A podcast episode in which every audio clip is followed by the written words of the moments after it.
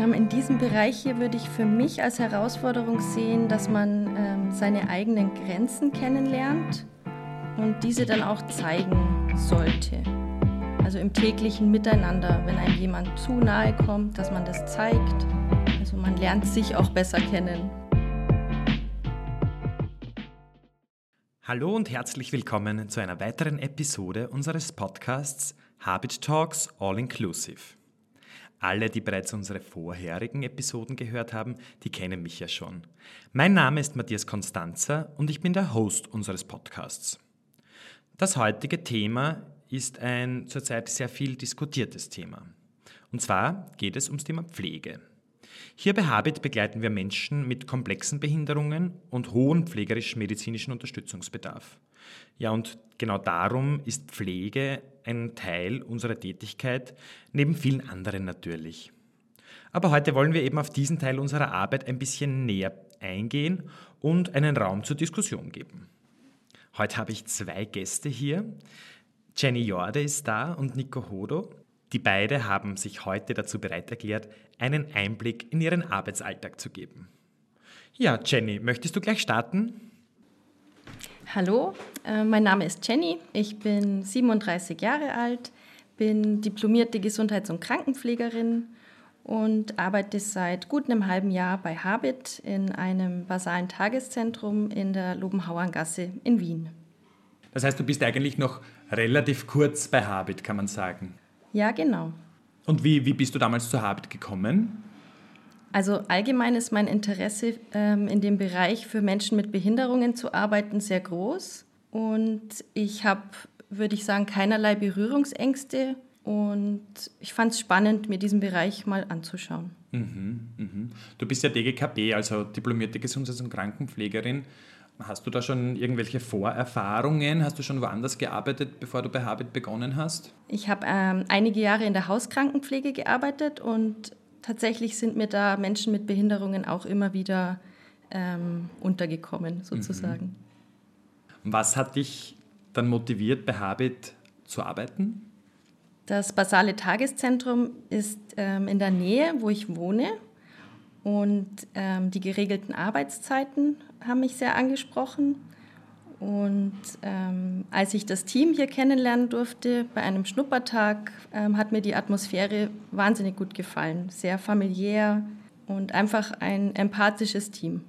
Okay, also war auch das Team, das Miteinander, das Arbeiten gemeinsam auch ein Grund für dich, dass du sagst, okay, ähm, du möchtest jetzt eben von der Hauskrankenpflege, wo du ja, nehme ich an, immer relativ viel alleine gearbeitet hast, in einen Bereich wechseln, wo es ein großes Team gibt, wo es Kolleginnen gibt, wo man sich auch absprechen kann. Ja, genau. Ich habe das Arbeiten in einem Team auf jeden Fall wieder angestrebt. Okay. Du bist ja diplomierte Gesundheits- und Krankenpflegeperson ähm, und arbeitest hier im Tageszentrum für Menschen mit komplexen Behinderungen. Ähm, was sind denn da so deine Tätigkeiten in deiner Funktion? Ähm, die Kundinnenbeobachtung ist ein Punkt zum Beispiel, der Zustand der Kundin im Allgemeinen, der Zustand der Haut ähm, und somit auch Verbandswechsel liegen in meinem Zuständigkeitsbereich. Ich gebe Schulungen, das ist eine meiner Zusatzaufgaben, Einschulungen anderer Mitarbeiterinnen, verschiedene Kontrollen, zum Beispiel Medikamentenkontrolle, Verbandskästen sind zu kontrollieren. Genau. Mhm. Und das sind aber jetzt die Tätigkeiten, die du explizit als DGKB hier bei Habit übernimmst. Ja, genau. Und bist du dann auch zusätzlich in der, in der Betreuung und Begleitung der Kundinnen auch tätig oder machst du dann nur die reinen DGKB-Aufgaben? Nein, ich bin auch Gruppenverantwortliche. In meiner Gruppe sind wir zwei Gruppenverantwortliche, der Michi und ich. Mhm. Und wir sind für sechs Kundinnen zuständig. Okay, das heißt, du, du arbeitest als Kollegin wie alle anderen auch und machst zusätzlich dazu noch deine DKKB-Aufgaben. Genau, wir machen alle die gleichen Tätigkeiten hier im BTZ. Verstehe, verstehe. Das heißt, ähm, es ist trotzdem ein multiprofessionelles Team.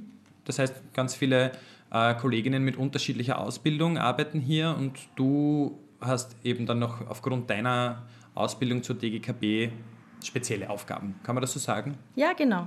Stimmt ah, so. Okay. Und was sind da so Tätigkeiten, die die normale Betreuung betreffen? Was, wie schaut da so ein normaler Arbeitsalltag aus? Also das kommt ganz auf die ähm, Kundinnen an. Aber wir bieten zum Beispiel verschiedene kreative Angebote an, also Beschäftigungsangebote, Angebote, die die Mobilisation betreffen, in gewisser Weise auch eine Art Freizeitgestaltung für die Kundinnen. Und was auch ein groß, eine große Rolle spielt, sind Entspannungsmöglichkeiten für die Kundinnen schaffen. Mhm. So im Allgemeinen jetzt gesagt. Okay, das heißt, es gibt da ähm, in der Betriebsstelle, wo du arbeitest, wirklich ein, ein ganzheitliches Angebot für die Kundinnen, die betreut werden. Genau, und generell versuchen wir uns viel Zeit für sie zu nehmen und wir versuchen eine Art Beziehungsaufbau. Das ist ganz wichtig und groß geschrieben in unserer Einrichtung. Mhm. Ja, alle, die, die unsere Episoden davor auch schon gehört haben, wissen ja auch schon, welche Kundinnen wir hier betreuen. Wir hier bei Habit betreuen ja Menschen mit komplexen Behinderungen und einige Kundinnen kommunizieren nonverbal, das heißt, sie haben keine Lautsprache. Und ich glaube, da ist es besonders wichtig, gut hinzuschauen und gut eine Beziehung mit den Kundinnen aufzubauen, damit man auch weiß, was sind jetzt die aktuellen Wünsche und Bedürfnisse der Kundinnen. Sehe ich das richtig? Ja, genau. Und somit ähm, die Lebensqualität der Kundinnen zu verbessern. Mhm, natürlich, das macht Sinn. Jetzt habe ich eine Frage, ähm, vielleicht auch in Bezug zu deiner vorigen Anstellung, zu deinem vorigen Job. Ähm, was macht denn jetzt hier bei deiner Arbeit die Pflege bei Habit so besonders attraktiv? Ich würde sagen, man hat auf jeden Fall Zeit für die Kundinnen, mhm. was ich in anderen Bereichen nicht hatte. Und ich kann mir verschiedene Angebote überlegen für die Kundinnen. Und ich bin sehr flexibel in der Gestaltung des Alltags und der Zeit mit den Kundinnen. Mhm, das heißt, du hast da einen, einen größeren Handlungsspielraum, wo du dir den Tag so gestalten kannst oder deine Aufgaben, deine Tätigkeiten so auch an die Kundinnen anpassen, wie sie das brauchen. Ja, genau. Es gibt in jedem Beruf ja auch immer gewisse Herausforderungen. Welche würdest du da sehen? Ähm, in diesem Bereich hier würde ich für mich als Herausforderung sehen, dass man ähm, seine eigenen Grenzen kennenlernt und diese dann auch zeigen sollte. Also im täglichen Miteinander, wenn einem jemand zu nahe kommt, dass man das zeigt. Also man lernt sich auch besser kennen. Mhm, mhm. Das ist ja auch ganz was Gutes eigentlich, oder? Ja, auf jeden Fall. Glaubst du, zeichnet sich der Bereich in der Betreuung von Menschen mit Behinderungen ähm, irgendwie besonders aus im Gegensatz zur Akutpflege oder Pflegeheimen?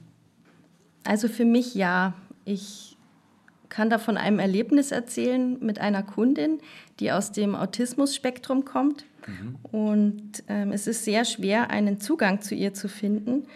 Und es hat, glaube ich, ein paar Monate gedauert, aber dann hat sie sich das erste Mal zu mir gelegt und hat mir übers Gesicht gestreichelt. Mhm. Und das war schon ein großer äh, Vertrauensbeweis, sage ich jetzt mal. Und das war ein, eine sehr schöne Erfahrung für mich.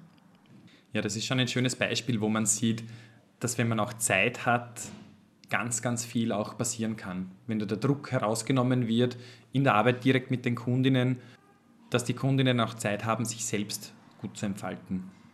Jenny, mich würde jetzt auch interessieren, wie schaut das aus, wenn du Fragestellungen hast, wenn du selbst einmal äh, nicht mehr weiter weißt zu bestimmten pflegerischen Themen? Gibt es da irgendwie ein Unterstützungsangebot oder einen Support oder irgendwie? Also generell kann ich all meine Kolleginnen fragen, was ich von Anfang an auch immer wieder mal getan habe. Mhm. Ähm, dann haben wir generell äh, verschiedene Fachberatungen, die okay. ich eigenständig hinzurufen kann, die mir bei verschiedenen Themen ähm, Hilfestellung geben können.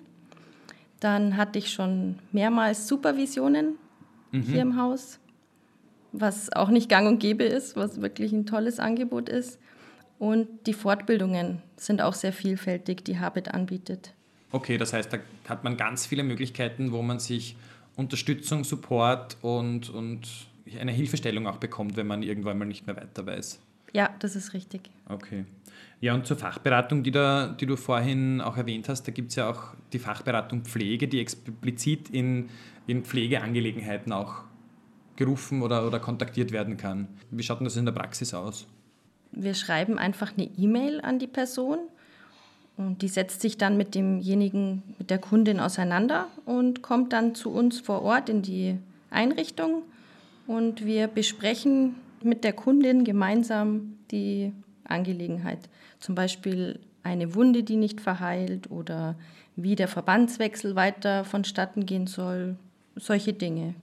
Das heißt, es ist eigentlich ein sehr niederschwelliges Angebot, wo man keine Hemmschwelle irgendwie haben braucht, um da jemand um Unterstützung zu fragen. Genau, ich muss nicht zuerst ähm, die Chefin fragen, sondern ich darf eigenständig mir diese Hilfe holen und sehr bald kommt dann jemand und hilft einem und es wird auch ähm, längerfristig geschaut, dass das Problem einfach gelöst wird. Okay, das heißt, die, die bleiben dann auch am Ball und bleiben dran und wird dann geschaut, dass dieser, dieser Prozess dann auch bis zum Ende begleitet wird. Genau, der wird dann abgeschlossen, bis es hoffentlich kein Problem mehr gibt. Jenny, siehst du irgendwo auch grundsätzliche Problematiken zum Thema Pflege? Du meinst in der Einrichtung? Na, generell, nicht nur bei Habit, sondern prinzipiell. Ja, prinzipiell würde ich schon sagen, dass die Pflege ein großes Problem hat. Mhm. Die Pflege wird nicht so gesehen, wie sie gesehen werden sollte. Sie wird nicht so wertgeschätzt. Und das wäre, glaube ich, wirklich an der Zeit, ähm, den Alltag einer Pflegerin mal ähm, den Menschen näher zu bringen und zu zeigen, was das bedeutet. Mhm. Ja, ich glaube, es ist auch eine ganz gute Möglichkeit, dass wir auch diesen Podcast hier nutzen, um den Alltag einer, einer behinderten Fachkraft und vor allem auch den Alltag von, von dir, Jenny, als DGKB äh, der Gesellschaft auch ein bisschen näher zu bringen. Ja, so ein Podcast ist eine feine Sache. Gibt es noch irgendwas, was du auch zukünftigen Kolleginnen vielleicht noch mitgeben möchtest, auf den Weg geben willst? Ähm, also ich würde sagen, der Bereich ähm, mit Menschen mit Behinderungen, den sollte man sich auf jeden Fall mal anschauen. Und Inklusion ist auch ein so wichtiges Thema. Die Gesellschaft sollte auf jeden Fall noch viel inklusiver werden. Das kann ich nur so bestätigen. ja, herzlichen Dank, liebe Jenny. Danke, lieber Matthias. lieber Nico, magst du dich auch einmal kurz vorstellen? Ja, ich bin der Nico, äh, bin 28 Jahre alt, arbeite in einem BTZ, also in einem Tageszentrum von Habit und ja. Äh, was hast du für eine Ausbildung gemacht? Ich bin Pflegeassistent und Fachbetreuer für Behindertenarbeit. Okay, da gibt es ja diese, diese unter Anführungszeichen Kombinationsausbildung des Fachsozialbetreuers, der ja in der Ausbildung die Pflegeassistenz dabei hat. Ganz genau, ja. Wie bist du eigentlich damals zur Habit gekommen? Ich habe während meiner Ausbildung äh, Praktiken gemacht bei Habit und so bin ich bei Habit, so bin ich zur Habit gekommen. Okay, das heißt, während deiner Ausbildung hattest du schon die Möglichkeit, Habit kennenzulernen und hast dich dann für Habit als Arbeitgeber dann entschieden. Ganz genau. Was hat dich dazu motiviert, diese Ausbildung zu machen? Ich habe selber in meiner Familie mehrere Familienmitglieder, die in einem Pflegeberuf arbeiten. Mhm. Und meine Schwester hat selber die Ausbildung zur Behindertenbetreuerin gemacht. Okay.